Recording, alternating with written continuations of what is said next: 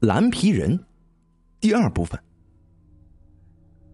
其实赵老枪啊，发现蓝皮人的过程，倒也没啥意思，无非呀，就是他在林子中检查这陷阱绳扣的时候，无意间呢，抬头朝着正斜方啊，就斜验了、斜望了一眼啊，就看见那个隐藏在树冠中的蓝皮人了。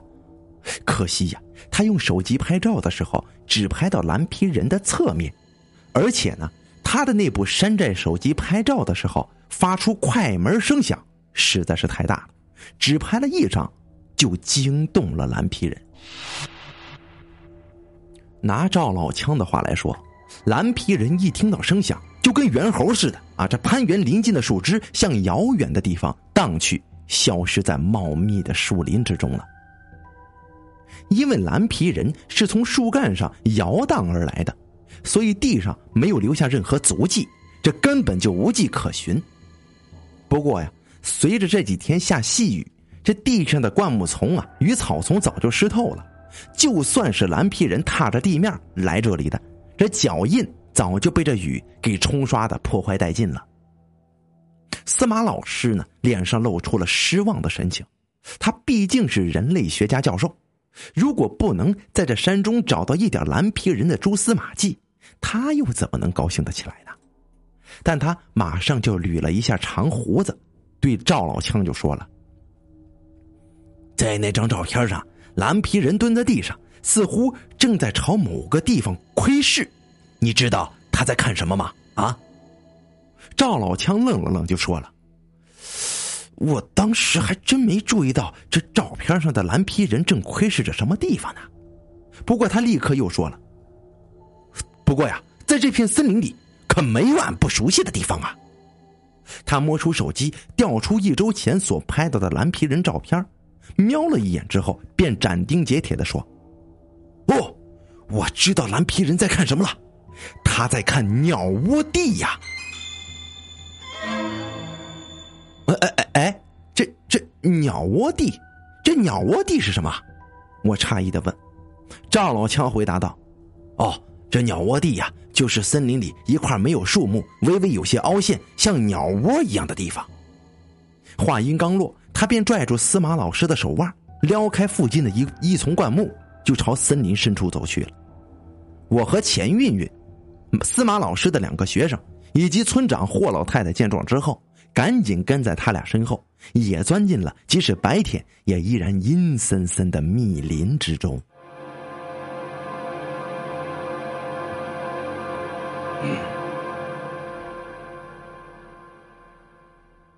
只在密林里钻了几分钟，我们就来到了赵老枪所说的那块叫鸟窝地的空地上。这果然呢，正如赵老枪所描述的那样，这块空地上没有生长树木，就连灌木和草丛也没有，只是一块向下凹陷的裸露的土地。从蓝皮人身处的那节粗壮的树枝居高临下。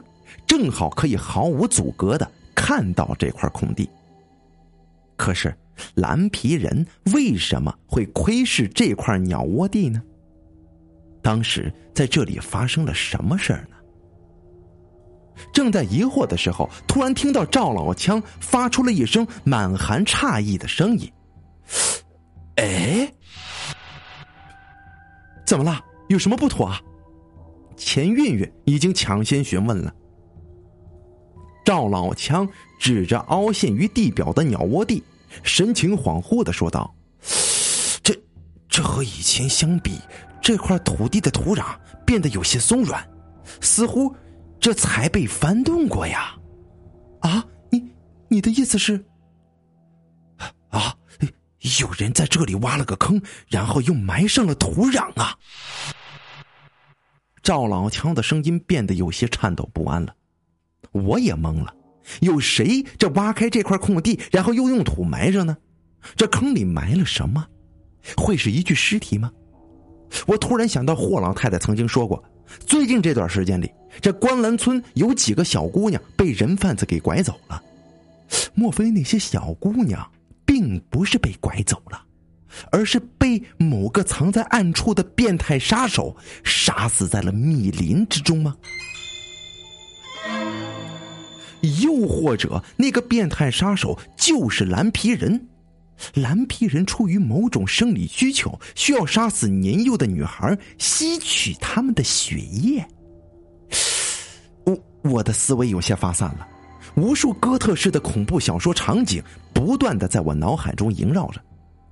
赵老枪似乎跟我有着同样的想法，他跪倒在地上，用手使劲的刨着地上的泥土，他十根手指都被泥土磨出了鲜血。我和那个男生也赶紧跪下来帮他的忙。这泥土确实很松软，但土壤中夹杂着许多小碎石头。当手指摩擦到碎石的时候，指尖呢便会传来一阵阵尖锐的疼痛。只是片刻，我的手指便在土壤中摸到一坨软软滑滑的东西，像是一块肉啊！赵老枪也停止了刨土的动作。神情呆滞的看着鸟窝地里被他刨开的一个小坑，循着他的视线望过去，我看到了一截已经变作乌黑的手指。手指很细，不像是成年人的。如果我没猜错的话，那应该呀，是一根小孩的手指呀。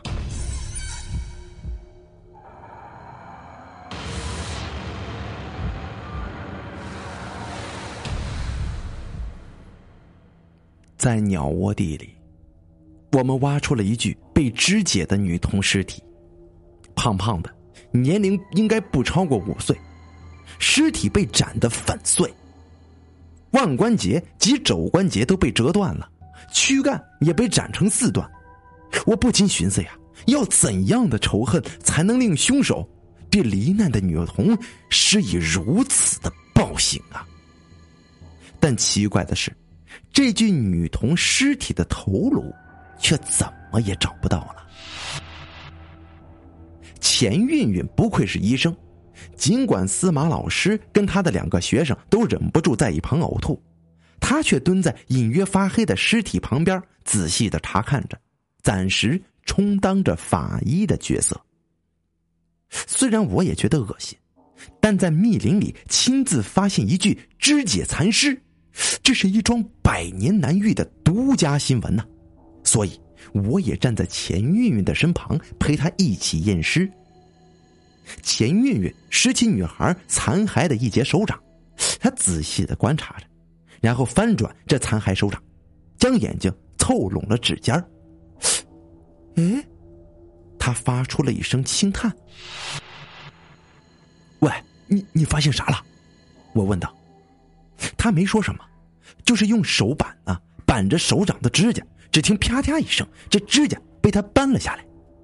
在残肢的指甲下边有一块不易被人发现的皮肤组织，尽管已经过了很长时间，但依然能够辨认得出来，那是一小块蓝色与银灰色相混杂的皮肤组织。哎呦，呃，这蓝皮人呐！我大喊一声，吓得打了个寒颤。钱韵韵点了点头，说道：“没错，这位可怜的女童在遇害时曾经与凶手进行搏斗，在搏斗中抓下了凶手身上的皮肤组织，那个凶手就是传说中的蓝皮人呐！”我终于也忍不住呕吐起来。在我呕吐的时候，却看到司马老师兴奋的冲到钱韵韵的身旁，从她手里抢过了那块蓝色与银灰色相混杂的皮肤组织，仔细的端详着。那边，尽管尸体残缺都已经被钱韵韵起出了鸟窝地，但赵老枪和霍老太太却依然蹲在坑边，用手在土壤里搜寻着什么。是在搜寻女童的头颅吗？刚才我们已经确认过，这土壤里并没有发现头颅。那他们在寻找什么呢？隐隐约约之中，我听见赵老枪和霍老太太正在窃窃私语着，他们的声音压得很低，但也有几个凌乱的词汇飘进了我的耳膜里。呃，银手镯不见了。你们在说什么？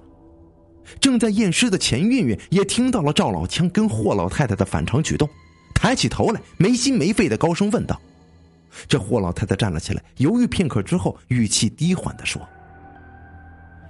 如果这个女，如果这个遇害的女童是关兰村的人，那么，这里有点奇怪的情况啊。’那哪里奇怪了？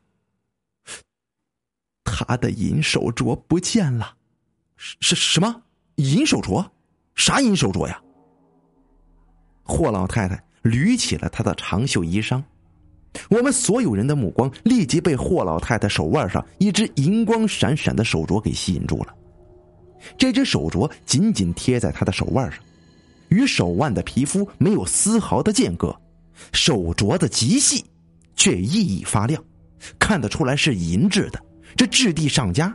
上面绘满了精美怪异的纹路。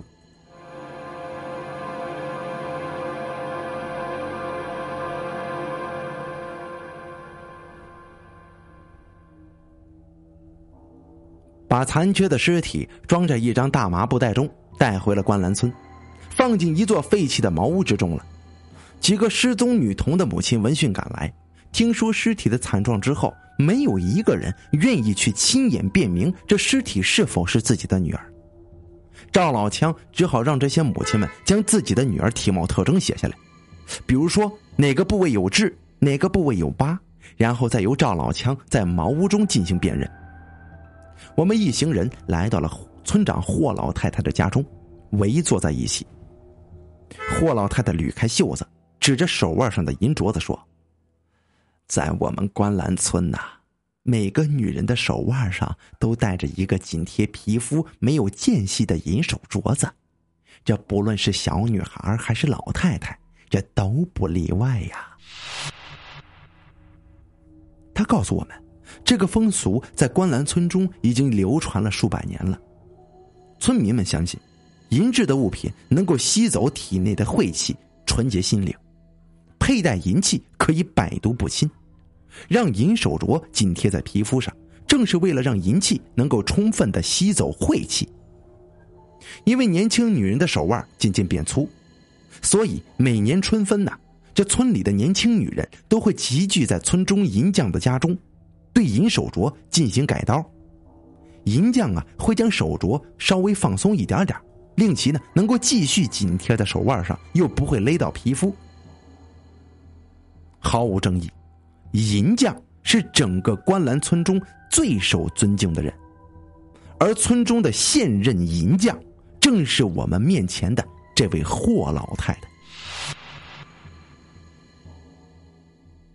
紧贴着皮肤的银手镯，多多少少都会有阻碍于手腕的血液循环，所以我在制作手镯的时候，会根据女孩的年龄。确定手镯的粗细，越年幼的女孩会戴着越细的银手镯子呢。霍老太太刚说完这句话的时候，屋外突然传来了一阵撕心裂肺的嚎啕声啊！停放在废弃茅屋里的那具女童残尸的身份，已经被他的亲人确定了。随后，霍老太太出了房门，去劝慰那位伤心欲绝的母亲。而司马老师因为年老体衰，又受了如此刺激，这心脏有些受不了，只好躺在床上歇息。那两个学生也都陪在床边照顾他。我和钱运运来到村里，想帮点忙，看看能做点啥。这细雨已经完全停了，停放女童尸体残块的废弃茅屋之外边，几乎所有失踪的女童们母亲都在掉眼泪呀。他们已经意识到，失踪的女童们。并非是被人贩子拐走了，而是遭到了变态恶魔的毒手，恐怕凶多吉少了。而那个变态的恶魔，就是传说中的蓝皮人。村里已经报了警，但最近的一处派出所离这里也有几十里路，起码要到明天早晨才会有警察赶过来。站在我身边的钱运运突然就问了：“哎，你说，为什么遇害女童的头颅会离奇失踪呢？还有，为什么那个女童的银手镯也不见了呢。我沉吟了片刻之后答道：“哦哦哦，应该是那个凶手不想被人知道这遇害女童的身份吧？这从刑侦学上来说，越晚发现遇害者的身份，这杀人凶手啊就越有可能逍遥法外呀。头颅就不用说了，那银手镯是霍老太太亲手打造的，她能从刻在银手镯上的纹路认出女童是谁，所以凶手才会丢弃头颅跟手镯呀。”这是一种反侦查的路线呢。我是记者，曾经跑过很长时间的法制版，所以也了解一定的相关资讯。但当我想到这一点的时候，我没来由的倒吸了一口凉气呀。凶手是那个蓝皮人吗？